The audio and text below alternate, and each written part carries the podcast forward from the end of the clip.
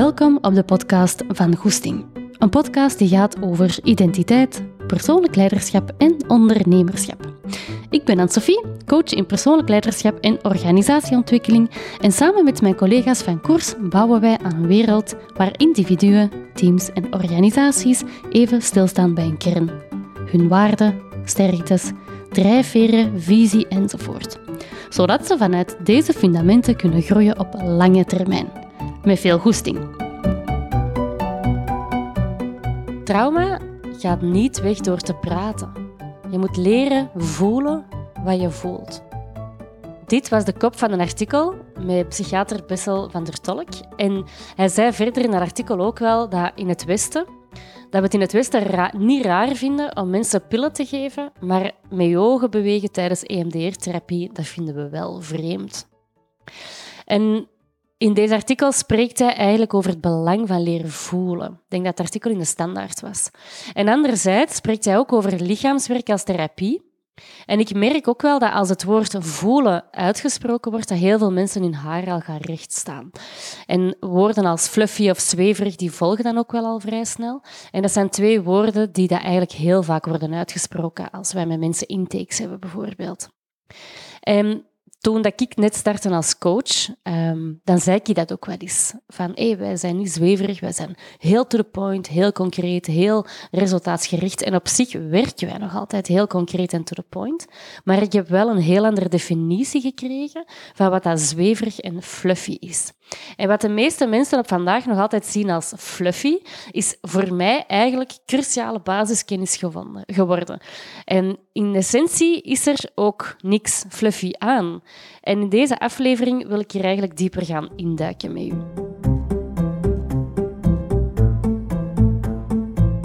Wist jij dat alles wat jij doet, hoe dat je communiceert, hoe dat je keuzes maakt en zelfs hoe dat je denkt, dat al die zaken vertrekken vanuit je lichaam? Als je niet bewust bent van de signalen dat je lichaam je geeft, dan gaat je ook minder bewuste keuzes maken. En ik zie heel veel mensen in de rat race draaien, het druk, druk, druk hebben, op automatische piloot staan, heel veel in hun hoofd zitten, moeite met ontspanning en rust. En vaak hoor ik ook wel van, bijvoorbeeld, uh, huilen is zwak, kwetsbaarheid is zwak, ik moet sterk zijn, ik moet een voorbeeld zijn, ik mag geen slachtoffer zijn. Ik kan die zinnen nog eens herhalen. Huilen is zwak. Kwetsbaarheid is zwak. Ik moet sterk zijn. Ik moet een voorbeeld zijn. Ik mag geen slachtoffer zijn. Als je dat zo bekijkt, zijn dat best wel heftige overtuigingen dat wij over onszelf hebben. En je zult misschien niet meteen een link zien met kwetsbaarheid en de rat race, maar die is er wel meer in contact staan met je lijf kan dus heel veel antwoorden geven en je helpen om uit die rat race of uit die automatische piloot te komen. Vandaag ga ik u uitleggen welke signalen dat uw lijf allemaal geeft en wat dat dan betekent. Voor uzelf, maar vooral ook wat een impact daarvan is op uw keuzes, uw communicatie en uw relaties. Want uw lijf vertelt u zoveel. Vroeger kon ik met mijn hoofd vrij hard in analyse gaan, Ehm, heel veel gaan piekeren, heel veel gaan onderzoeken. Maar als ik wat meer had geluisterd naar mijn lijf, dan zat mijn antwoord eigenlijk al heel duidelijk klaar. Maar ik deed daar niks mee, omdat ik mij niet, er, er niet bewust van was. Ik was mij niet bewust van één, wat is de rol van het lichaam? Twee, wat zijn de signalen dan? Drie, wat betekenen die signalen dan? En vier, wat kan ik daarmee? Nu, ik zit nog, voor de duidelijkheid, nog steeds in dat proces. Want als je heel je leven het anders hebt gedaan, dan keerde dat ook niet zomaar om. Dus ik ben hier zeker niet om je te vertellen wat je allemaal moet doen of wat je allemaal wel of niet goed doet. Ik vertel dus niet vanuit een alwetendheid of zo, ehm, maar ik wil je eigenlijk gewoon even meenemen in het verhaal. Dus haal er voor je eigen ook uit wat er resoneert. Nu, als je hiermee aan de slag wilt, dan kun je bij ons altijd een intake aanvragen. Dat is gewoon gratis, om even te horen um, uh, of dat wij je kunnen helpen. En dat kan via hello.course.team. Ik ga het in de show notes zetten. En afhankelijk van uw vraag kunnen wij u begeleiden, maar wij verwijzen ook graag door als wij merken dat wij niet de juiste mensen zijn voor u. Houd er dus vandaag ook rekening mee dat wij niet alles in één aflevering kunnen steken, omdat in ons vakgebied de thema's echt super complex zijn Ze hangen ook allemaal aan elkaar, maar ik ga vandaag dus één insteek nemen. Eentje waar ik al heel lang over wil vertellen. Nu, geef uzelf echt de tijd om deze podcast volledig uit te luisteren, want ik ga vier fases doorlopen. Als je maar de helft gaat beluisteren, dan mist je eigenlijk heel belangrijke info. En in dat geval um, kun je deze podcast beter niet luisteren. Ja? Um, het is een podcast dat belangrijk... Het is belangrijk dat je alle info mee hebt, want als je niet alle info mee hebt, dan kun je hier eigenlijk gewoon ook niet veel mee gaan doen. Goed, de vier fasen, waar gaat dat over? Die gaan eigenlijk over wat er met u gebeurt als je geen stress ervaart, tot de vier reacties die kunnen voorkomen als je wel stress ervaart. Ik ga de reacties aan zich bespreken, de lichaamssignalen die dat erbij horen, maar ook de impact daarvan op jezelf en op anderen. Het kan zijn dat je hier en daar wat flarden gaat opvangen vanuit de polyvagaaltheorie. Of als je ooit een coachingopleiding hebt gevolgd, dan ga je misschien ook wel wat herkenning vinden vanuit theoretische modellen. Nu, theorie vinden genoeg in boeken en opleidingen, dus ik ga deze podcast um, niet theoretisch aanpakken. Ik ga die echt um, heel praktisch met heel veel voorbeelden aanpakken, zodat dat echt een, een aanvulling is um, in mensentaal, zeg maar, vanuit de praktijk. Dat maakt dat deze podcast voor iedereen is. Of dat je nu een coach bent, of iemand die luistert, of maakt eigenlijk al niet uit. Ik weet niet waarom ik dat zeg, of dat je nu een coach bent. die is eigenlijk echt voor iedereen, ongeacht dus wat dat je rollen zijn thuis of op het werk. Dat doet er vandaag absoluut niet toe. Deze podcast gaat echt over wie dat jij bent als mens en hoe dat jij reageert op situaties. En ik vind eigenlijk dat wat ik hier vandaag vertel, eigenlijk echt op de schoolbanken zou moeten gegeven worden, omdat voor mij echt de basis van de basis is van wie dat wij zijn.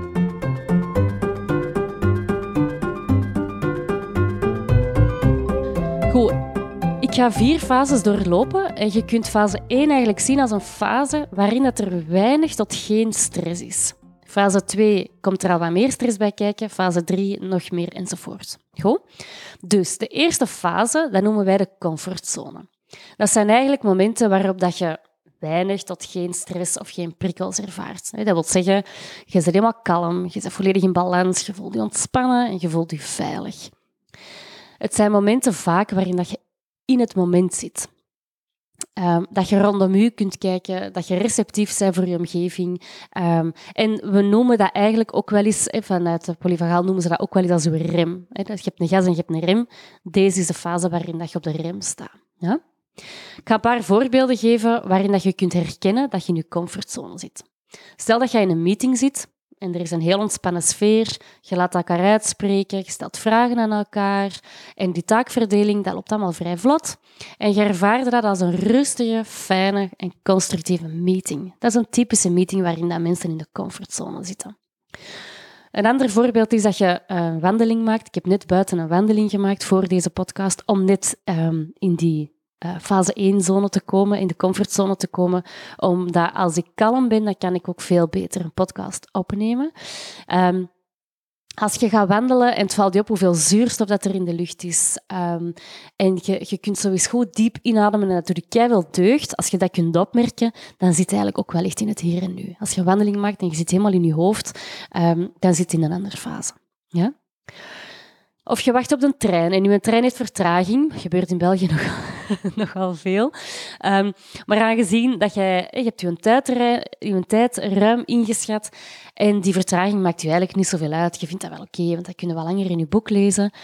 Je kunt die vertraging dus goed relativeren, dat doet u niet veel. Het feit dat je op die manier omgaat met die vertraging, zit eigenlijk ook in die eerste fase. Je weet ook wel, um, op andere momenten kan een treinvertraging u zeer veel uh, stress uh, geven en ambetant maken. Dan zit het dus niet in die eerste fase. Goed? En een laatste voorbeeld, stel dat je met vrienden in een gesprek bent um, en je zit echt volledig in dat gesprek, je bent helder, je bent geïnteresseerd, je bent aanwezig en je bent niet afgeleid, dan zit je eigenlijk ook in deze fase. Dus je voelt dat je, als je in deze fase zit, dan voel je eigenlijk, ja, je bent blij, je bent content, je bent geïnteresseerd in anderen, je kunt ook goed voor jezelf zorgen, je neemt tijd voor je Je voelt je dus in balans en je kunt helder denken. Ja? Belangrijk in deze fase is dat je heel goed kunt uh, voelen. Je zit ook in het hier en nu. En wat bedoel ik daarmee met dat je kunt goed voelen? Je kunt bijvoorbeeld dankbaarheid voelen. verwondering. En um, je kunt vaak ook net die, die verwondering of die dankbaarheid voelen voor de kleine geluksjes in het leven. Ja? Nu, hoe merk je dat je in deze fase zit? Um, door bijvoorbeeld een regelmatige hartslag. Je kunt goed slapen, je hebt een lage ademhaling, je hebt een goede spijsvertering, spijsvertering sorry. En dus je kunt goed, ook eh, honger, dorst, je kunt dat goed voelen. Um, het is rustig in je hoofd en je zit echt wel in het hier en nu. Ja? Um, bij mij is dat bijvoorbeeld ook heel duidelijk als ik um, rustig en traag praat, met een iets lagere stem, dan zit ik vaak in die eerste fase. Ik weet dat er ook podcasts zijn dat ik heb opgenomen waar dat ik qua mij er allemaal minder bewust van was en wat sneller praat of van mijn hogere stem. Um, en daarom dat ik dus nu voor een podcast ga wandelen, om net kalm te worden, om deze te kunnen opnemen voor u, zodat je geen stress van mij krijgt. um, in de polyvagaaltheorie spreken we hier eigenlijk over de ventrale vagale toestand. En dan zit je eigenlijk in het parasympathische zenuwstelsel. Als je uh, hier meer over wilt weten trouwens, over die polyvagaal, dan kun je na deze aflevering ook eens gaan luisteren naar de aflevering met Luc Swinne. Um, hij heeft een heel interessante aflevering gemaakt met uh, Christine Wollands in de podcast Uit Mijn Hoofd. Um, dus eigenlijk, als je deze podcast beluistert en je wilt hierna wat meer wetenschappelijke onderbouwing hiervan, dan kun je zeker de die eens beluisteren, want um, daar gaat ook heel, uh, daar gaat ook heel veel uithalen. Goed? Nu, deze eerste fase is superbelangrijk, omdat dat zorgt voor herstel van uw systeem en herstel dus van uw hele lijf. Ja? Als uw lijf kan herstellen, dan krijg je eigenlijk uh, draagkracht, zodat je andere fases die meer energie van u vragen, daar gaan we het zo over hebben, zodat je die andere uh, fases kunt dragen. Ja? Het ding is wel dat als ik rondom mij kijk, maar ook naar mezelf kijk, dan zie ik ook wel dat heel veel mensen veel te weinig in deze fase geraken. Dat komt omdat ze veel te veel ballen in de lucht houden, um, omdat, uh, omdat ze heel veel druk ervaren, uh, omdat de wereld gewoon wel soms heel snel gaat en we daarin meegaan. En um, ook het feit van veel, veel ballen in de lucht houden is voor mij heel herkenbaar. Dus ook voor mij is dat echt een continu proces om hier heel aandachtig voor te zijn. Toen ik mij hier allemaal niet bewust van was, dan deed ik gewoon maar door op automatische piloot, maar houden gewoon niet vol. Um, ik loop al een beetje voor, dat is voor fase 3. Hè. Maar... Um, maar voilà. Nu, nog een laatste hier ook, uh, wat wel interessant is. Als jij van thuis uit bijvoorbeeld altijd geleerd hebt dat uh, bezig zijn goed is en dat niks doen luis, ik zeg maar iets, dan ga je waarschijnlijk ook veel meer moeite hebben met deze fase, zeker als je er niet bewust van bent. Als mensen van thuis uit dat soort overtuigingen hebben meegekregen, ook hier, het gaat hier niet over goed fout of over vingerwijzen, het gaat veel meer over, oké, wat was uw context vroeger? Maar als je dat dus uh, hebt meegekregen, dan... Um, ga je waarschijnlijk veel moeite hebben om net te vertragen. Hè. Ook mensen die heel veel moeite hebben om te vertragen en er heel zenuwachtig van worden, um, die hebben vaak net heel veel nood om te vertragen. En dat is net een teken dat ze heel weinig in deze fase zitten. Hè. Um, dus ga zeker ook bij jezelf eens kijken, um, hoe staat jij tegenover vertragen? Hoe staat jij tegenover ontspannen? En in welke mate heb jij zoiets van, nee, nee, ik vind dat moeilijk, ik word daar onrustig van, ik moet altijd bezig zijn. Dan is eigenlijk deze fase voor u een hele belangrijke.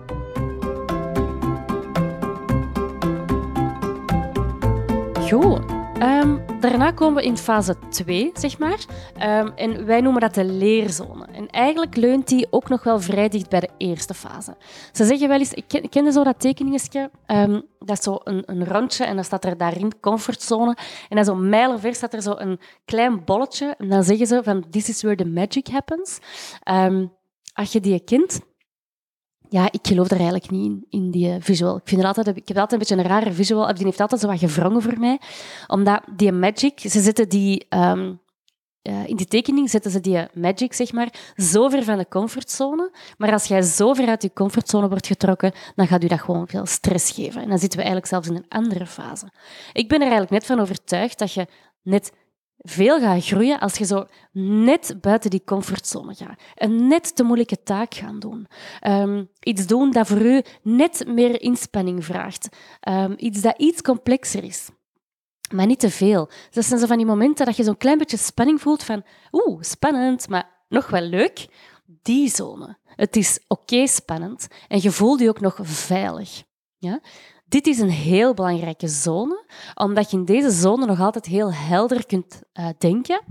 En emoties nemen het in deze zone eigenlijk nog niet over van u. Die gaan eigenlijk nog niet stuur overpakken, waardoor dat je eigenlijk in deze zone nog heel goed bij jezelf, of deze fase, nog heel goed bij jezelf kunt blijven en een situatie helder kunt bekijken.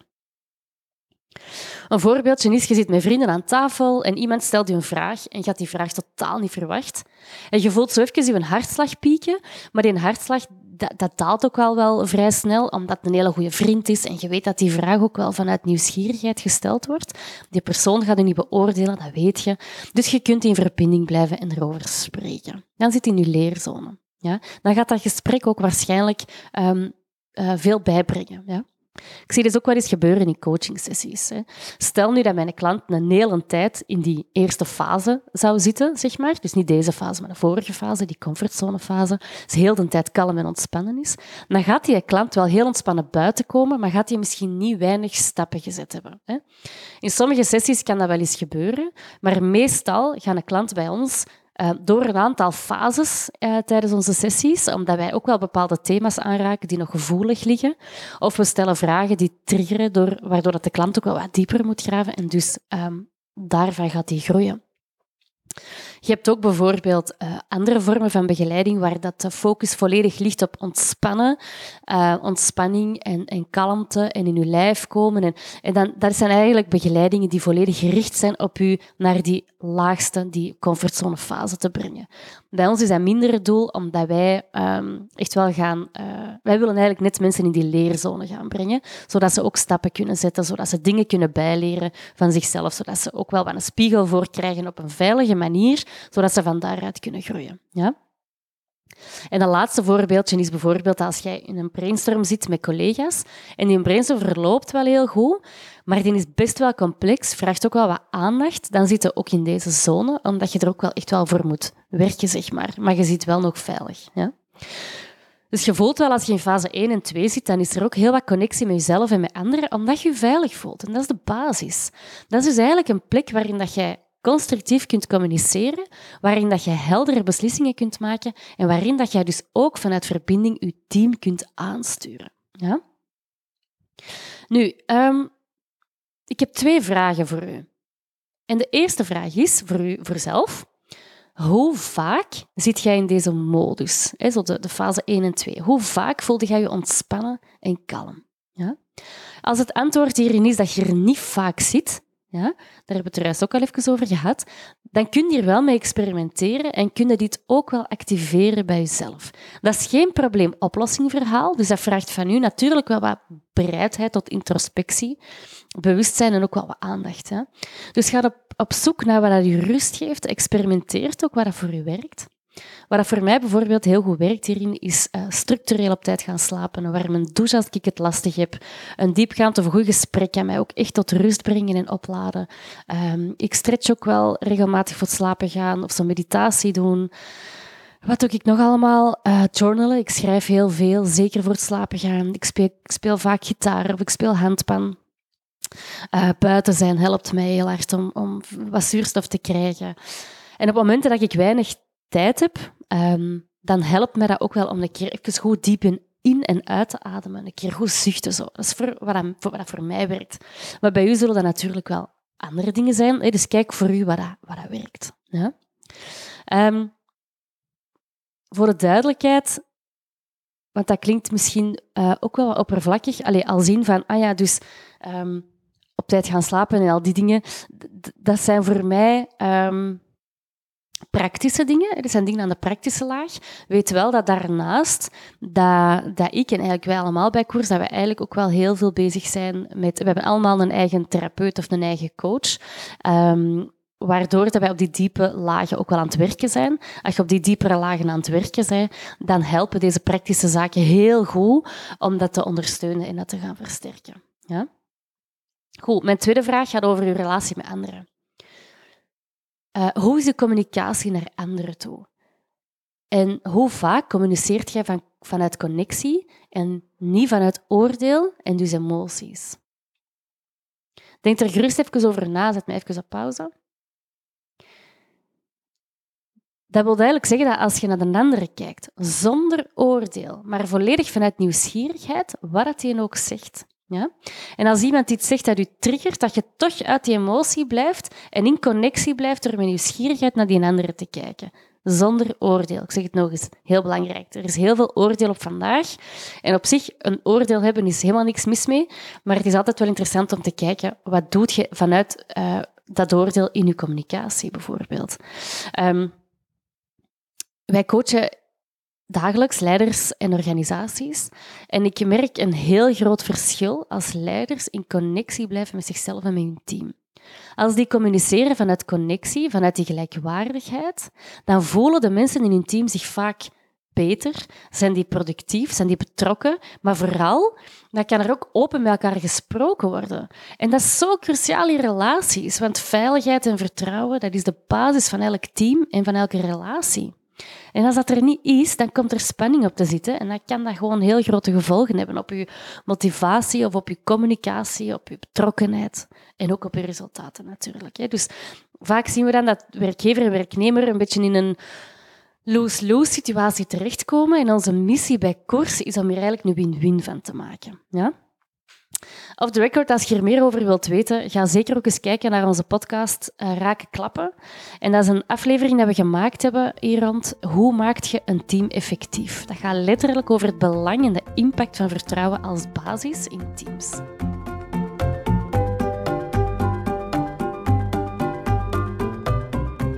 Goed. Fase 3. Stel dat jij uh, gevaar scant, dan komt het terecht in de derde fase en dan schakelt het autonome zenuwstelsel over naar het sympathische zenuwstelsel.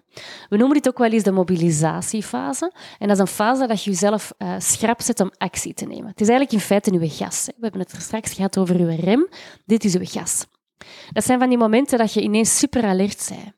En dat is een heel duidelijk signaal dat je in deze mobilisatiefase zit. Ja? Uh, het is een fase waarin dat je heel veel voelt. Misschien zijt u daar nu nog niet bewust van, maar uw lichaam toont u deze fase heel duidelijk aan. Dit is voor mij een cruciaal deel van deze podcast. Ik ga hem eerst een paar voorbeelden geven en dan ga ik u ook vertellen hoe dat uw lichaam daarop reageert. En na deze fase zeker gaan merken waarom het zo belangrijk is dat je leert voelen en dat er aan voelen niks, maar dan ook niks fluffy is. ik kan het er nog een paar keer herhalen. Um, dus enkele voorbeelden. Ik ga eerst een heel tastbaar voorbeeld geven.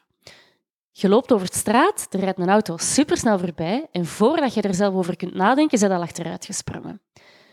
Dat is een automatische reactie dat je niet hebt kunnen controleren met je hoofd kan zijn dat je achteraf zo nog hey, zot roept, hè, maar dat was eigenlijk een fight-reactie die zeer, zeer helpend was voor je veiligheid. Hè. Dus als je zo daarna nog zo roept van hey, zot, dan is het cognitief stuk al uh, uh, geactiveerd, maar dat achteruitspringen is volledig automatisch gebeurd. Ja? Een kleine, maar een heel interessante side note is, en eigenlijk cruciaal, het is eigenlijk helemaal niet klein, het is cruciaal, om op dat gevaar te kunnen reageren van die auto die van voorbij rijdt, dan maakt je lichaam heel veel energie aan. Denk bijvoorbeeld aan adrenaline. En als dat gevaar geweken is, als dat gevaar weg is, dan moet die energie eigenlijk nog uit je lijf. En dan kun je dat bijvoorbeeld... En wat doet je lijf dan bijvoorbeeld gemakkelijk? Dat is bijvoorbeeld te trillen. Dat is een typische ontladingsreactie. Wat heel belangrijk is, bijvoorbeeld bij dat trillen, is dat je dat toelaat, want dat is eigenlijk nodig om je lijf terug te kunnen laten herstellen daarna. Ja? Dat is een heel uh, tastbaar voorbeeld waarin dat iedereen uh, obviously herkent, ja, dat is gevaar, dat is gevaarlijk. Maar een, uh, we moeten niet altijd zo'n um, tastbaar gevaar ervaren om in onze fightmechanismes te komen. Want een ander voorbeeld is Stel dat je een presentatie geeft aan een hele belangrijke klant en je hebt de perceptie tijdens dat je praat dat die klant een beetje afwezig is of een beetje onverschillig is dan gaat uw lichaam dat scannen als gevaarlijk. En uw, uw lichaam gaat hetzelfde doen of hetzelfde reageren als dat je reageert op die auto, maar je gaat je daar misschien minder bewust van zijn. Maar je gaat wel merken Je gaat dat zeker herkennen, dat je hartslag gaat stijgen. En stel dat je hartslag gaat stijgen, is een voorbeeld. Je lichaam reageert op veel manieren, is een voorbeeld. Dan gaat die situatie je misschien wat onzeker maken of zenuwachtig maken. En misschien ga je dan ook wel gedachten krijgen als oh nee, die vindt dat hier niet goed, of je doet dat niet goed genoeg. Je bent dus eigenlijk bang dat je het niet goed genoeg aan het doen bent. Afhankelijk hoe dat jij als kind hebt leren omgaan met emoties, gaat je hier anders in reageren.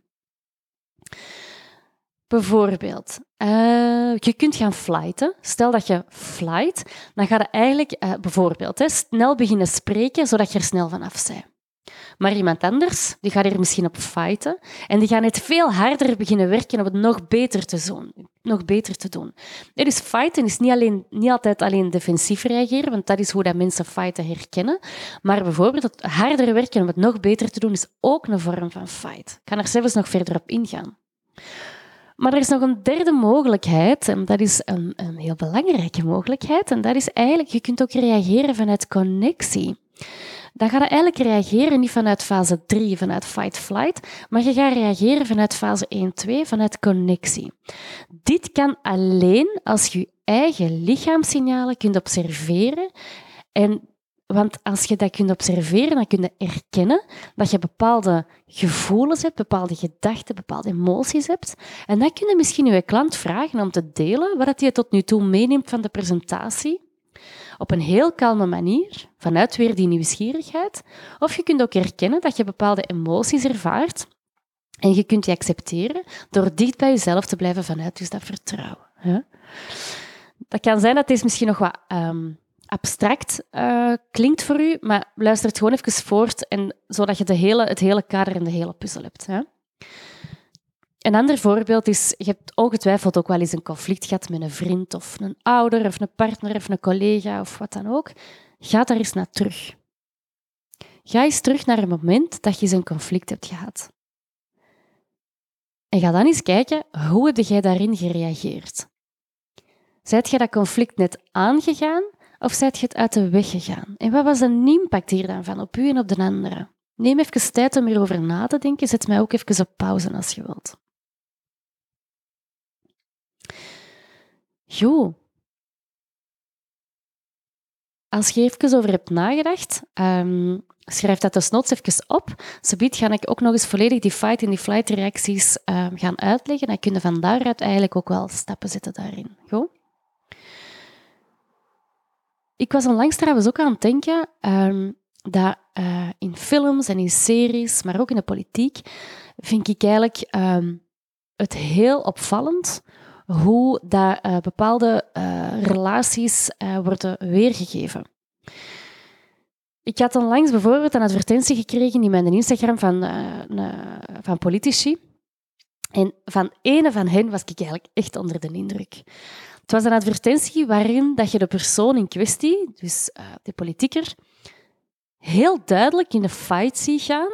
Die was heel verdedigend, in zijn boodschap, super oordelend, heel gefocust op wat andere partijen niet goed deden. En ik was er eigenlijk... Uh, ja, ik vond het heel bizar, want dat was totaal geen boodschap om met mij te verbinden als um, kijker van die advertentie met die politieker. Dat was eigenlijk gewoon een advertentie die dat boosheid bij mij als kijker wou aanwakkeren. En als je er niet bewust van bent, dan ga je ook diezelfde boosheid van die persoon gaan binnenpakken en ga je... Um, ga je ook mee in die boodschap vanuit die boosheid. Maar die boosheid, die is misschien helemaal niet van u. En je, bent misschien helemaal, je hebt misschien helemaal niet stilgestaan bij hoe sta ik daar nu tegenover? Hoe is dat nu voor mij? En deze communicatie vanuit die fight-reactie, dat zie je wel vaker in de politiek gebeuren. Er is vaak weinig connectie.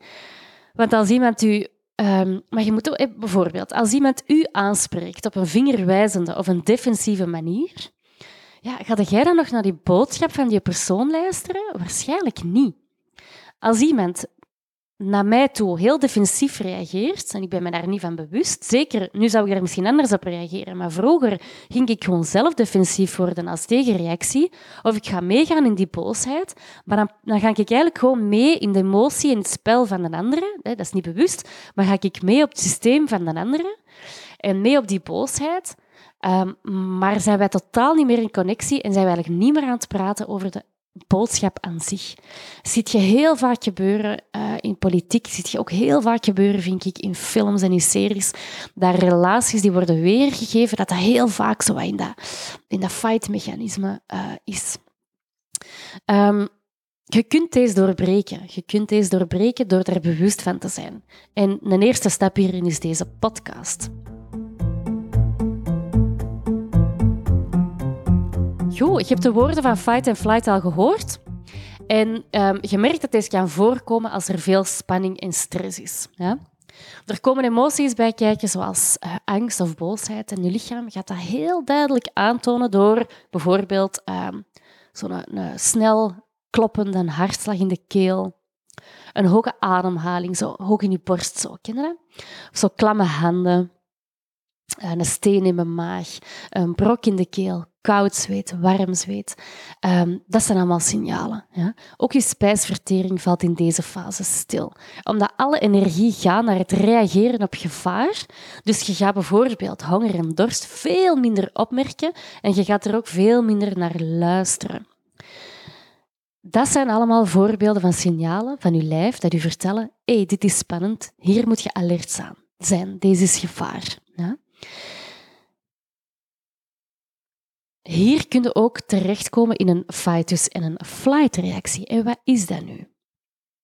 Een fight is eigenlijk, je bent strijdvaardig en je komt, en je komt in een soort van defensieve houding. Ja? Je bent eigenlijk klaar om aan te vallen. Zo de ruzieachtige stem, het ellenlang discussiëren, een directieve communicatiestijl. Dat is, dat is hier eigenlijk een heel zichtbaar en herkenbaar voorbeeld van.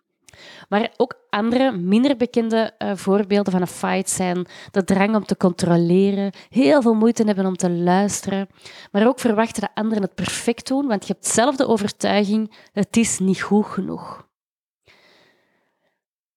Dat zijn mogelijke um, voorbeelden van fights.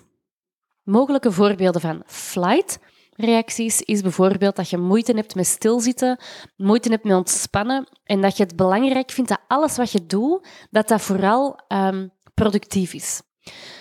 Of dat je gesprekken afleidt naar een ander onderwerp, omdat je dat te spannend vindt. Uitstelgedrag, uh, gesprekken verlaten nog voordat ze afgerond zijn, u willen verstoppen, gesprekken vermijden omdat je bijvoorbeeld schrik hebt voor de reactie van een andere enzovoort. Dus Um, maar in sommige uh, gevallen kan dat bijvoorbeeld ook emo-eten zijn, alcohol. Uh, we zien dat ook wel bij extreemsporten. Um, dat zijn voorbeelden van flight. Ja? Nu, je kunt kortstondig in een fight of een flight reactie zitten. Bijvoorbeeld uh, in een gesprek of zoals in een auto waar we het er straks over hadden. Dat zijn kortstondige momenten. Dat zijn heel normale momenten. Die hebben wij allemaal. Jij hebt die, ik heb die en iedereen rondom ons heeft die. Dus dat is wel een belangrijke om te weten. Er is ook niks mis mee met die fase. Het is een heel belangrijke fase, want die um, die reageren op gevaar en die geven ons de juiste signalen om daarop te handelen. Maar je kunt ook voor over een, een, een veel langere periode in de fight of the flight zitten.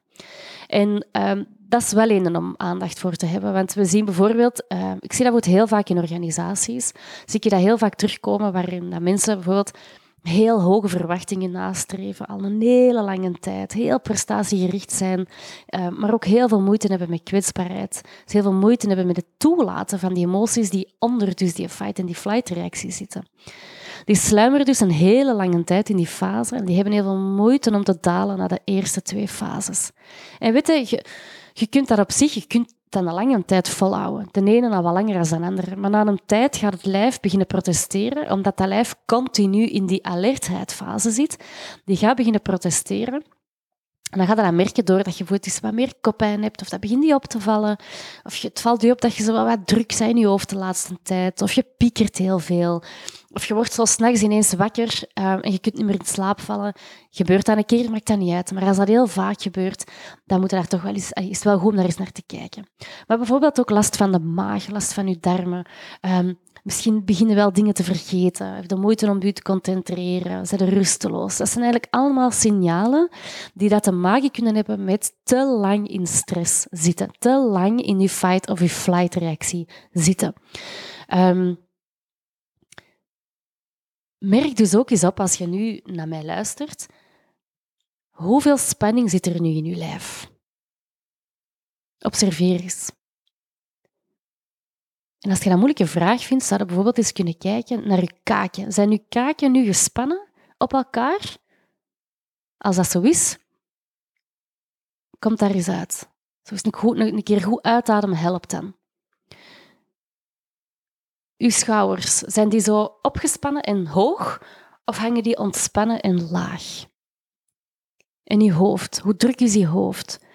Ja? Hoeveel gedachten? Heb je zo wat... Ken dat, zo een, zo een stekende hoofdpijn? Dat is zo'n typisch aan een druk hoofd. Hè? Dus voilà, dat zijn, um, dat zijn een paar voorbeeldjes. Observeer eens hoe dat, dat met je lijf is en waar dat jij die spanning voelt. Als dat de eerste keer is dat je deze doet, zou dat kunnen dat je nu denkt van, ah, ik voel niks en ah, dat is raar en ah, maar hoe moet ik voelen en waar? En dat zijn de reacties die ik in sessies ook wel eens vraag, krijg als ik zo van die vragen krijg. Dat is helemaal normaal, dat is helemaal oké. Ehm, zie het dan als een eerste stap om er eens mee in contact te komen.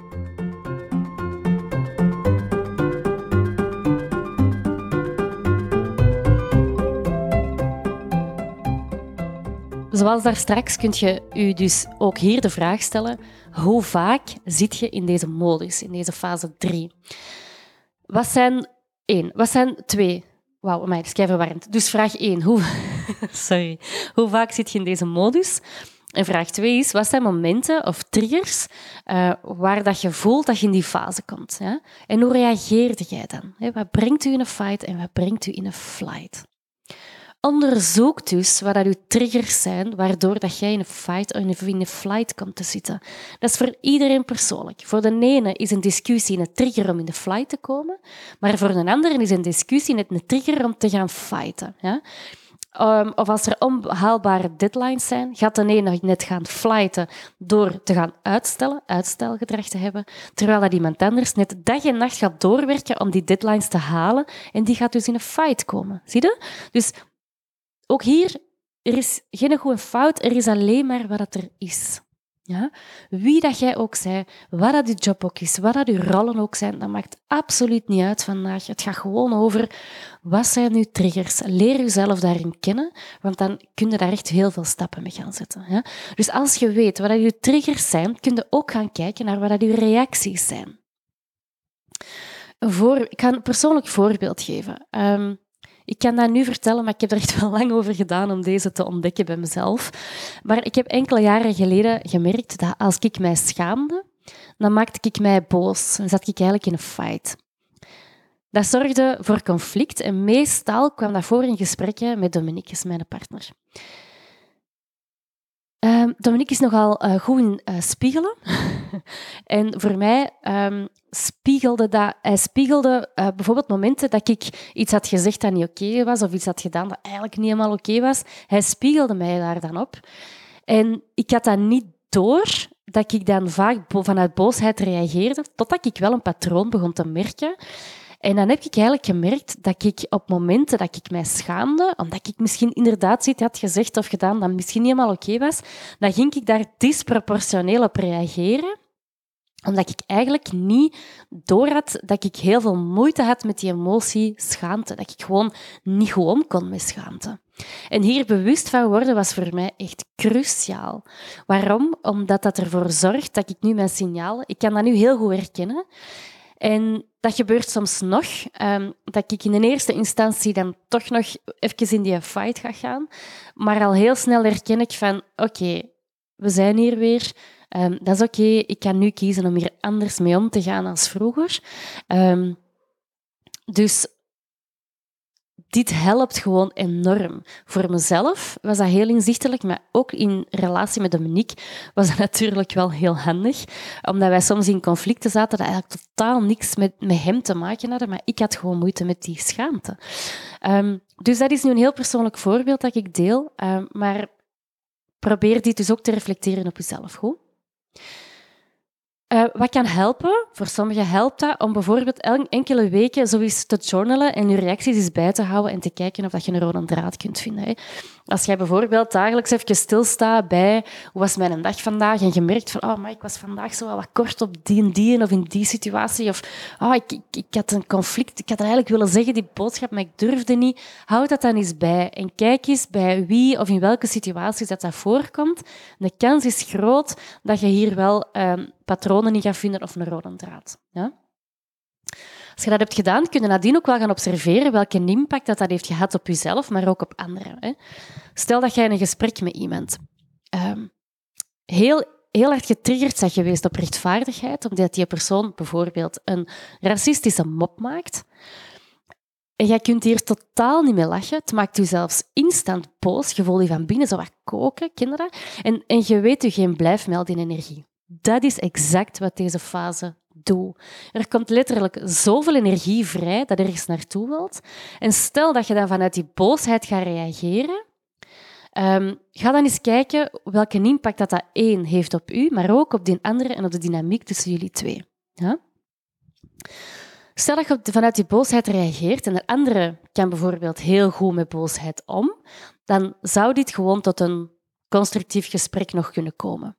Maar stel dat een andere ook getriggerd wordt door uw reactie en ook op zijn beurt of haar beurt moeite heeft met de emotie boosheid en moeite heeft om die te kunnen reguleren of daarmee om te gaan, dan is de kans groot dat die op zijn of haar beurt ook gaat fighten of gaat flighten. Dus je komt hier eigenlijk in een bad van emoties um, van elkaar terecht zonder dat je het doorhebt. Dat is eigenlijk iets wat heel vaak gebeurt in um, teamdynamieken, in uh, groepen, is dat er eigenlijk gewoon, uh, als we daar niet bewust van zijn, dat we eigenlijk in een bad zitten van allemaal emoties van iedereen en die emoties, we reageren op elkaars emoties. Dus voilà, ja. Nog één voorbeeldje om af te sluiten in deze fase. Ah nee, niet helemaal, want ik heb hierna nog een, een stukje. Dit is zo'n belangrijk onderdeel dat ik er heel veel tijd voor heb uitgerokken om het hierover te hebben. Maar dus nog een voorbeeld. Stel dat jij moeilijk nee kunt zeggen en je baas heeft je een taak gegeven. Maar jij voelde eigenlijk op het begin al intuïtief aan dat je eigenlijk wat weerstand hebt, want je weet dat je eigenlijk wat te weinig weet over die topic. Maar je zegt toch ja, omdat je schrik hebt voor wat je baas misschien over je gaat denken. Ja, en jij denkt natuurlijk aan die mogelijke promotie dat er zit aan te komen. Dus jij zegt ja, maar heel je lijf voelt nee. Maar je hebt ja gezegd, maar je weet eigenlijk niet hoe dat je aan die taak moet beginnen, dus je begint dat uit te stellen. Totaal niet vanuit een bewuste slechte intentie. Nee, het gebeurt automatisch. Je denkt er niet echt bij na. En, en het lijkt alsof dat je gewoon niet anders kunt dan dat uitstellen. Ja? Dit gaat u waarschijnlijk veel energie vragen, want je gaat er waarschijnlijk bijna heel de dag of een lange tijd mee bezig zijn in je gedachten. Van, oh, fuck, moet dat nog doen. En oh nee, en ik weet niet hoe dat ik dat moet doen. En oh nee, de deadline komt dichterbij. Dus je voelt al, je hoofd gaat daar heel hard op gaan. Ja? Dus op de korte termijn gaat dat uitstellen, u heel even een opluchting geven, maar al snel gaat je merken dat, de, dat dat een hele grote impact heeft op uw werk en misschien zelfs ook op de relatie met uw baas die u die taak heeft gegeven, want je voelt je misschien wat schuldig, van oh, die verwacht dat van mij. En als je daar dan niet in gaat communiceren, dan gaat er zo wat, en niet over gaan communiceren, dan gaat er eigenlijk wat in een vicieuze cirkel uh, komen en die gaat heel moeilijk, te doorbreken, die gaat, die gaat heel moeilijk kunnen doorbreken als je in een fight-mechanisme gaat blijven zitten. Zie je? Dus als je in die mobilisatiefase zit, weet dan dat dat er eentje is waar er heel veel energie aanwezig is. Die energie moet dus ergens naartoe. Ja? Als je vanuit deze fase tot rust wilt uh, komen, naar de eerste twee fases, dan is het dus kwestie van deze energie wel kwijt te kunnen op een helpende manier. Lux Winnen noemt deze glimmers. Dat zijn hulpmiddelen die je helpen om tot rust te komen. Dus uh, Lux Winnen trouwens, dat is uh, iemand die, uh, dat is een expert in polyvagaaltheorie. Dat is dus die persoon um, die um, in die podcast kwam van Christine Wollens. Die heeft ook heel veel boeken geschreven. Activeer de nervus vagus bijvoorbeeld is een hele interessante. Maar dus, glimmers, hulpmiddelen die je kunnen helpen om tot rust te komen. Je hebt hierin co-regulatie en je hebt een zelfregulatie. Co-regulatie zijn hulpmiddelen die dat je kunt inzetten met iemand anders, zoals bijvoorbeeld een goed gesprek met je coach of een goede vriend. Zelfregulatie zijn hulpmiddelen die dat je zelf kunt inzetten, zoals ademhalingsoefeningen bijvoorbeeld. Ik gebruik heel vaak de 4-7-8 ademhaling van Luxwine. En ik doe die dagelijks een paar keer, omdat die zeker in deze mobiliteitsfase mij heel hard helpt. Dus dat wil zeggen dat je 4 seconden gaat inademen, 7 seconden je adem gaat uh, aanhouden en 8 seconden gaat uitademen. En dat doe je vier keer. Uh, ook met klanten doe ik deze heel vaak. Dus als, er, uh, als je als klant naar mij luistert, dan is het een goede reminder om die bij jezelf ook nog eens regelmatig te doen. Maar we doen die hier heel vaak, omdat mensen vaak um, gewoon de span met de spanning van een dag binnenkomen of net iets hebben meegemaakt en erover vertellen enzovoort. We laten altijd heel even mensen het verhaal vertellen, maar al heel snel gaan wij uh, bijvoorbeeld deze ademhaling gaan inzetten om wat meer tot rust te komen. Want als ik een coaching met u ga doen en jij zit eigenlijk twee uur in die mobiliteitsfase, in die fight of, in, of meestal is dat dan bijvoorbeeld in coaching in de fight, ja, dan ga ik met u niet veel kunnen doen, um, omdat omdat er dan weinig connectie is met jezelf en, en met mij eigenlijk in die sessie. Dus wij gaan heel vaak deze ademhalingsoefening of andere vormen van visualisaties gaan gebruiken om mensen terug in connectie te brengen, zodat we die coachingsessie kunnen doen. Maar andere voorbeelden is bijvoorbeeld van, van glimmers, is een wandeling, even gaan lopen, om, en, en, hier belangrijk, uh, gaan lopen omdat het u, of gaan sporten omdat het u deugd doet. Niet per se omdat dat op uw to-do-list uh, staat. Want dat is een groot verschil. Als je het doet omdat het op je to-do-list staat, dan wordt dat een beetje een moedje of een beetje vanuit het hoofd. Als je het echt doet omdat, het, omdat jij voelt van ah, ik zit hier met energie en, en dat kriebelt hier overal, of ik zit zo wat met spanning, ik ga nu lopen, dan gaat het echt helpen om je tot rust ook te brengen en ga je dat heel bewust kunnen inzetten. Ja? Maar ook muziek maken, yoga, de zon opzoeken. Dat zijn vaak heel eenvoudige, kortstondige dingen. Ja? Met de zon opzoeken bedoel ik niet een reis, maar heb ik het er echt over van, stel dat je um, iemand zei en jij wordt helemaal rustig van de zon te voelen. Voilà, als het dan eens een keer schoon weer is en je zit binnen, ga even naar buiten, dat gaat je helpen om even tot rust te komen. Ja? Naast deze hulpmiddelen is er voor mij ook wel een hele grote wereld opengegaan toen ik ben gaan kijken naar uh, wat is mijn stuk en wat is het stuk van een andere. Al zien, wat is mijn emotie en wat is de emotie van de ander. Het kan zijn dat jij iets zegt dat een ander gaat triggeren. Uw verantwoordelijkheid is hoe dat jij iets zegt, maar waar dat jij geen controle over hebt, is hoe dat een ander gaat reageren. En ik ben hier zelf heel hard op gechallenged geweest in mijn ouderschap. Want als vroeger de kindjes een lastige dag hadden, kon ik wel eens zeggen, ah, die zijn zo ambetant. En dan gebeurde dat ook wel eens gewoon dat die een lastige dag hadden. Maar ik neemde die ambetantigheid gewoon volledig binnen. Eén. Maar twee, het kan ook wel zijn, ja, ik merk meer en meer ook wel op, niet altijd, maar ook wel vaak op, dat dat ook wel vaak gewoon met ons eigen te maken heeft. Dat als ik na een slechte nacht um, heel grumpy uit mijn bed kom, of een beetje ambetant uit mijn bed kom, is de kans groot dat het een hele moeilijke ochtendshift gaat worden, omdat de kindjes gaan reageren op mijn energie. En dat is instant. Ik kan met mijn, met mijn hoofd wel aan de kinderen toe um, dingen zeggen of, of hen wijsmaken uh, dat alles oké is. Maar als ik lichamelijk voel, oh, ik ben moe, ik ben of ik heb wat stress, dan gaan zij daarop reageren. Ja? Zij reageren op mijn lichaamssignalen en op mijn lichaamshouding en niet op mijn woorden, of minder op mijn woorden. Hè? En in de uh, polyvagaaltheorie noemen ze deze automatisch scannen, zeg maar, noemen ze dat neuroceptie. Dat is eigenlijk het zenuwstelsel dat continu scant, is dat hier veilig of niet? En daarop gaan wij reageren.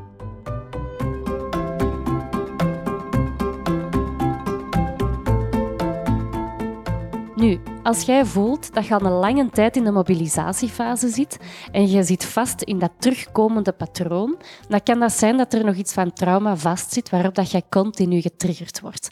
Blijf hier niet meer zitten, je kunt je hierin laten begeleiden. Het kan ook zijn dat, hoe dat jij je leven op vandaag leidt met de keuzes dat je maakt, dat je eigenlijk in een continue mobilisatiefase zit.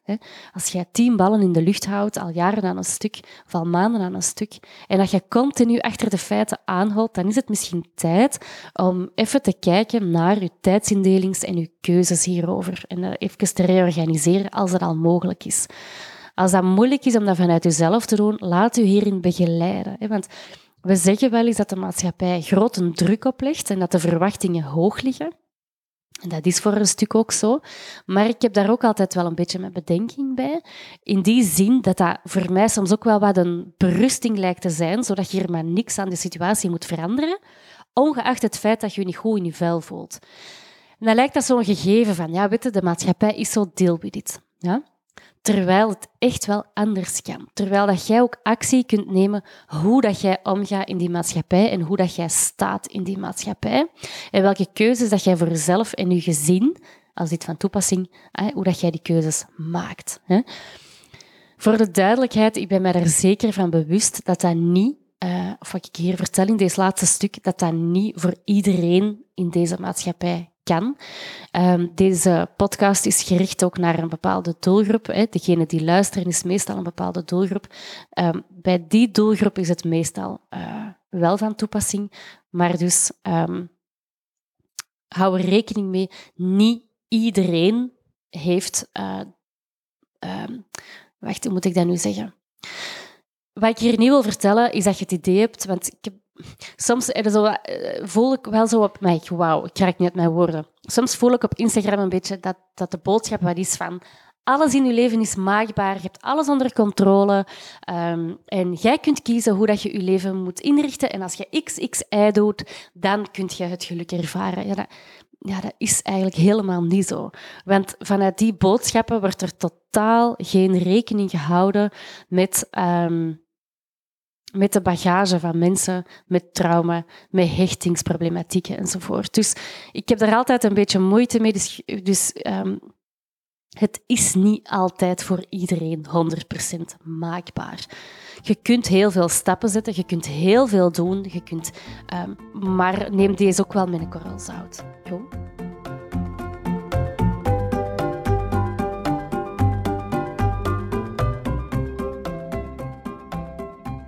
Nu, soms kunnen we niet fighten of flighten. Of hebben we te lang in deze fase gezeten, waardoor dat we naar de volgende fase gaan. En dat is de fase van immobilisatie. Fase 4. Dat is beter bekend als de freeze en de follow. En in de polyvagaaltheorie noemen ze deze ook wel eens de dorsale toestand. Dat is eigenlijk een fase waarin dat je voelt dat je lichaam een soort van shutdown doet. Dat kan heel kortstondig zijn, maar dat kan ook langduriger zijn. Ja? Een voorbeeld van een kortstondige freeze is dat je thuiskomt na een keizware dag waarin dat je een hele dag in die fight-modus hebt gezeten door deadlines, presentaties moeten geven, moeilijke gesprekken gehad. Dus je komt thuis en het enige wat je wilt doen is in de zetel zitten en dat iedereen je meer rust laat. Ja? Op dat moment kan opstaan om een maaltijd te maken, om naar het toilet te gaan, um, dat kan al aanvoelen als te veel. Dat komt omdat je lichaam een hele dag onder spanning heeft gezeten. Um, en eigenlijk een hele dag in die alertheid uh, heeft gezeten. Als je dan thuis komt, dan um, is dat gewoon te veel voor je lichaam en heeft dat gewoon nood aan rust. Een ander voorbeeld is dat je, je hebt dat misschien ooit eens meegemaakt als student, dat je op examen een blackout kreeg, of misschien je werk al eens meegemaakt. Um, je hebt dagenlang keihard gestudeerd voor een bepaald vak. Je hebt dagenlang eigenlijk ja, in een soort van fight-modus gezeten om het goed te kunnen doen. En nu zit er voor je blad en ineens is alles weg. Wauw, super frustrerend. Dat is ook een heel mooi voorbeeld van een freeze. Ja?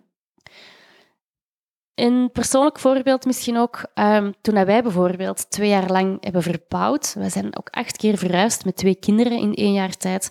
Twee hele kleine kinderen. We zijn voltijds blijven werken. Um, en na die periode heb ik gemerkt, want ik was eigenlijk die twee jaar zaten we eigenlijk in een hele lange, sluimerende fight-periode. En dus als je kijkt op dagelijkse basis, waren er natuurlijk wel heel veel momenten dat wij ook na fase 1 en 2 gingen, natuurlijk. Maar overal, in de algemene situatie, zaten we eigenlijk voor een heel lange tijd in een stressvolle, in een fightperiode. En ik heb eigenlijk gemerkt dat, um, dat ik daarna in een soort van uh, freeze-toestand ben geraakt, waar ik een paar maanden weinig energie had voor s'avonds nog heel veel met vrienden te gaan doen. Um, ik stak al mijn energie in mijn uh, werk en in mijn gezin om die twee te doen draaien. Maar daarnaast was er eigenlijk echt niks meer over. Um, mijn hoofd wilde dat wel, maar mijn lijf wilde dat niet. En dat is eigenlijk een periode uh, geweest, die, die eerste weken bijvoorbeeld ook wel na de verhuis. Um, Zowel Dominique als ik zijn toen heel veel ziek geweest. Dat was echt duidelijk een signaal van ons lijf dat het gewoon allemaal te veel had gevraagd. Um, en ik deel soms deze persoonlijke voorbeelden zodat je misschien gemakkelijker herkenning daarin kunt uh, vinden, maar ook om je aan te geven dat het ook helemaal uh, normaal is om in zo'n fase te zitten en dat je daar dus wel iets mee kunt gaan doen. Ja? Deze laatste fase, lichamelijk kun je deze fase dus herkennen. Dat als je afweziger bent als normaal, dat je verstilt, dat je misschien voelt dat je zo wat ineengezakt zit, um, of dat alle energie weg is uit je lijf. Dus ook hier ga op zoek naar je triggers zoals er straks. Welke mensen of welke situaties zorgen ervoor dat jij in een freeze geraakt en hoe reageert jij dan?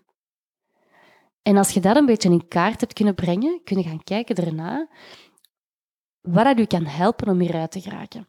Hou er rekening mee dat je er niet dezelfde hulpmiddelen kunt inzetten als in de vorige fase. Want in de vorige fase, in die um, fase 3, die mobiliteitsfase, zat je vol energie dat je kwijt moest. En als je in de freeze gaat zitten onder je tekentje en alle energie is uit je weggezogen, en als iemand dan aan u gaat zeggen van, allee, ga een keer goed lopen, dat gaat u deugd doen, want gisteren heb je dat ook gedaan. Ja, maar ja, gisteren zat hij misschien in de fight en moest die energie eruit. Als je dat nu hoort, ga een keer lopen en jij zit in je zetel en jij wilt niks doen, ja, je voelt dat, dat gaat niet marcheren. Want het enige wat jij denkt is, Marcus, laat mij gewoon maar rust. Ik heb daar helemaal geen zin in. Ik wil gewoon even alleen zijn. Die brug is inderdaad ook veel te groot. Er is weinig energie, dus gaan lopen lijkt op dat moment gewoon onmogelijk. Een korte wandeling van vijf minuten is misschien wel haalbaar, of een douche. Mij helpt, als ik in een freeze moment zit, dan, dan pak ik altijd een douche. Dat helpt mij keihard. Of een meditatie, dat kan misschien ook wel. Dat vraagt ook wat minder energie. Maar dus ook hier zijn heel veel hulpmiddelen dat je kunt inzetten. Dus ook voor jezelf hier uitzoeken wat dat werkt. Hè? Ook hier, deze uh, kleine voorbeelden gaan over dagelijkse situaties waarin de spanning niet al te hoog is. Ik heb het hier vandaag over werkbare situaties waarin dat je in een freeze komt en situaties waar dat jij vandaag als luisteraar mee aan de slag kunt. Waar ik het niet over heb vandaag, ik heb het in deze voorbeelden niet over de freeze die ontstaat vanuit totale angst, stress of paniek. Freeze-reacties die ontstaan uit uh, geweld als kind, of op latere leeftijd, als je geweld hebt meegemaakt, een groot persoonlijk verlies, dat misschien heel onverwacht is gekomen of heel uh, hard is binnengekomen, een stressvolle scheiding, een onverwacht ontslag, um, ernstige financiële problemen enzovoort. Als je die soort dingen ervaart, gaan natuurlijk um, die kleine glimmers waar ik het er juist over had, gaan dan op dat moment niet helpen. Dan heb je in eerste fase um, nood aan begeleiding door een expert. En daarna kun je wel uiteraard die glimmers gaan inzetten, of terwijl, hè, maar niet alleen dat. Hè. Dus laat u dan zeker begeleiden. Um, in deze voorbeelden is deze aflevering, dus als je iemand, uh, als je geweld hebt meegemaakt, als je een heel groot verlies hebt meegemaakt, of, of in, in extreme stress of, of paniek hebt geweest, um, is deze aflevering dus niet geschikt en niet voldoende. Ja? Onze vorm van coaching bij Koers is ook voor deze situaties niet van toepassing. Wilt jij er wel mee aan de slag, maar je weet niet waar dat je moet beginnen, dan mogen mij natuurlijk, of een van mijn collega's, ons altijd mailen, zodat wij je wel kunnen doorverwijzen. Dat kunnen we natuurlijk wel altijd doen. Ja? Um, omdat wij ons ook wel bewust zijn dat voor sommige mensen de stap zetten uh, om iemand te zoeken groot is. Als wij dan als filter kunnen dienen, uh, willen we dat zeker doen. Ja? Goed, in deze uh, vierde fase hoort naast de freeze trouwens ook nog een follow-respons. Follow um, lijkt een beetje op pleasen, maar dat is niet helemaal hetzelfde. Want pleasen gebeurt eigenlijk wanneer dat je goedkeuring wilt zoeken of wanneer dat je een conflict wilt vermijden en dat je daardoor ja zegt in plaats van nee dan zit je eigenlijk meer in de flight-reactie, want je hoeft uh, bij pleasen niet per se altijd in een heel stressvolle situatie te gaan zitten. Bij follow is dat wel zo. Dan gaat het gehoorzamen om te kunnen overleven in een stressvolle situatie. Um, bij koers komen we deze heel af en toe wel eens tegen in bijvoorbeeld uh, teamdynamieken. Uh, en dan kunnen we daar wel rond werken. Als we bijvoorbeeld merken dat iemand vanuit groepsdruk of, of heel veel stress of, of een onveilige um, in een onveilige omgeving merken we dat wel eens dat mensen in een follow gaan. Maar ook hier, afhankelijk van de situatie, gaat dat over teamdynamieken, kunnen wij daar wel iets mee doen? Gaat dat over bepaalde andere situaties die dan niet in ons vakgebied zitten? Ook hier verwijzen wij door. Ja? Ook hier weer is op zich een freeze of een follow niet altijd negatief, want stel dat jij in een noodsituatie zit, dan kan een follow-reactie en een, een gehoorzaamheid eigenlijk juist je leven redden en heel helpend zijn. Het zijn momenten dat je u dat je eigen behoeften totaal niet gehoord worden. Maar soms is dat ook niet nodig. Ja? Nu, in een day-to-day situatie, op het werk of thuis, is dat natuurlijk wel belangrijk om de balans te houden tussen je eigen behoeften en die van een andere. Ja? Uw eigen behoeftes kunnen benoemen vraagt eigenlijk al kennis over heel de thematiek in deze podcast. Want weet je nog dat we het hadden over voelen op het begin? En hoe dat voelen vaak gezien wordt als fluffy of zweverig? Voelt je nu ook aan dat het voelen, maar veel voelen, alles behalve fluffy is, maar absoluut cruciaal om jezelf te kunnen zijn, om beslissingen te kunnen maken en constructief te kunnen communiceren? En het is pas als je je eigen lichaamssignalen leert voelen, leert herkennen en ze erkennen, dan zit al een hele stap vooruit en kun je hier iets mee. Um, maar als jij bijvoorbeeld want heel vaak komen uh, mensen naar ons bijvoorbeeld. Uh, ik wil assertiever kunnen communiceren. En die hebben al vijf communicatie- of assertiviteitscursussen gevolgd, maar dat heeft niet geholpen. Nee, natuurlijk heeft dat niet geholpen, omdat, um, omdat het eerst belangrijk is om heel dit thema waar we het vandaag over hebben, om eerst heel dat voor jezelf in kaart te brengen. En dan kun je echt die in, op je communicatie gaan werken en dan kun je wel tools gaan gebruiken of tips of advies of whatever dat je uh, in communicatie, eh, waar je kunt, uh, maar wauw, ik ben veel aan het stotteren.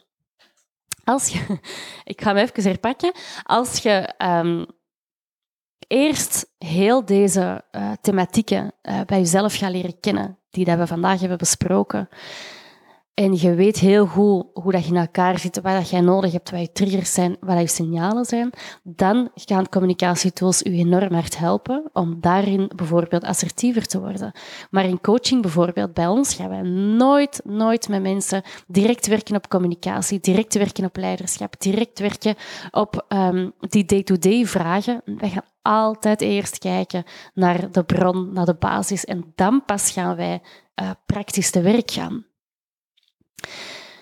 Dus dat wou ik er heel even tussen fietsen. Um, wat ik er ook nog even wou bij zeggen, is dat ik eigenlijk heel veel mensen zie die continu in de mobiliteitszone zitten. En ik zeg zeker niet dat ik daar niet bij hoor, want mijn eigen zaak, veel coachings, twee kinderen en een huishouden, zitten wij ook wel vaak in die zone. En ook voor ons gezin, voor ons als koppel en voor ons als individu is het echt een continu bewustzijn hierover. Veel bijsturen, um, veel introspectie, veel aan ons eigen werken, veel praten hierover. Dus dat is ook wel echt een, een proces dat tijd, aandacht, maar ook liefde en echt liefde nodig heeft. Want um, je kunt hier alleen maar stappen in zetten als je ook daar aandacht aan geeft en bij stilstaat. Goed. Voilà, dat was het. Wauw, dat was een, ehm, een hele brok. Ik denk dat het uh, een, meer dan een uurtje is dat ik al bezig ben. Um, ik ik uh, vind deze echt waar een van de meest belangrijke thema's, een interessante thema's waarin dat ik mij tot nu toe in heb verdiept. Ik ga vanaf januari ook een driejarige opleiding tot lichaamsgerichte uh, psychotherapie volgen, omdat ik voel dat alleen praten niet werkt. Um, de laatste, toen ik helemaal begon als coach, was ik eigenlijk uh, was het echt wel alleen maar het praten. De laatste twee jaar is dat echt volledig aan het veranderen. Um, en ik merk ook echt dat um, de impact op, op, op onze klanten zoveel groter is, omdat wij net dat niveau zijn gezakt, uh, veel meer in het lijf. Um, het mooie is dat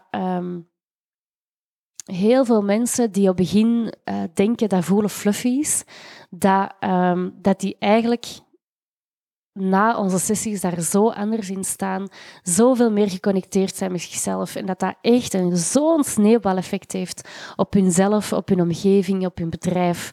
Um, en dat is de reden waarom dat ik hier nog verder in wil gaan, omdat ik erin geloof dat de wijsheid echt in ons lijf zit um, en dat, uh, ja, ik wil daar gewoon echt aan bijdragen. Um, ik ben er zeker van dat er nog heel veel afleveringen gaan volgen die er nog wat verder op gaan bouwen, nog een laagje dieper gaan ingaan. Dat is voor later. Um, Dus voilà, wilt je hiermee aan de slag? Stuur ons een mailtje naar hello.course.team en dan plannen wij heel graag met u een, een intakegesprek. Als blijkt dat wij u niet kunnen ondersteunen, verwijzen wij graag door. En als je deze interessant vond, deze aflevering, geef ons een sterretje op de podcast, deel hem met je netwerk, stuur hem door via WhatsApp, maakt al niet uit. Maar dit is basiskennis dat als iedereen dit zou weten, wauw, dan zou de wereld er echt wel een stukje mooier uitzien. Want dan zouden heel veel dingen die gebeuren vandaag in de wereld gewoon niet gebeuren. Dat is mijn uh, idealistisch kantje um, dat hier spreekt. Maar uh, er moet natuurlijk altijd wel een... Um, een vooruitstuwende kracht zijn om zoveel tijd, energie in podcast, uh, Instagrams uh, en werk uh, die energie moet van ergens komen. En dat is mijn kantje. Dat eigenlijk gelooft in de wereld dat als iedereen zichzelf beter zou leren kennen, wat meer aan introspectie zou doen, um, en dat iedereen eigenlijk ja, zijn stem kan delen met de anderen, dat we veel meer in connectie zouden blijven staan met elkaar. Dat mensen veel meer zichzelf zouden kunnen zijn. En dat er wat meer positiviteit is. Dank je wel om te luisteren. Ziezo, het zit erop. Ik vond het super fijn dat je luisterde, dank je wel daarvoor. En laat ook zeker even weten wat je van deze aflevering vond. En nog leuker, delen met je eigen netwerk, want zo kunnen we samen meer impact maken. En als je meer wil weten over onze programma's, ga dan zeker even naar onze website www.koers.team of stuur me een berichtje. Tot binnenkort!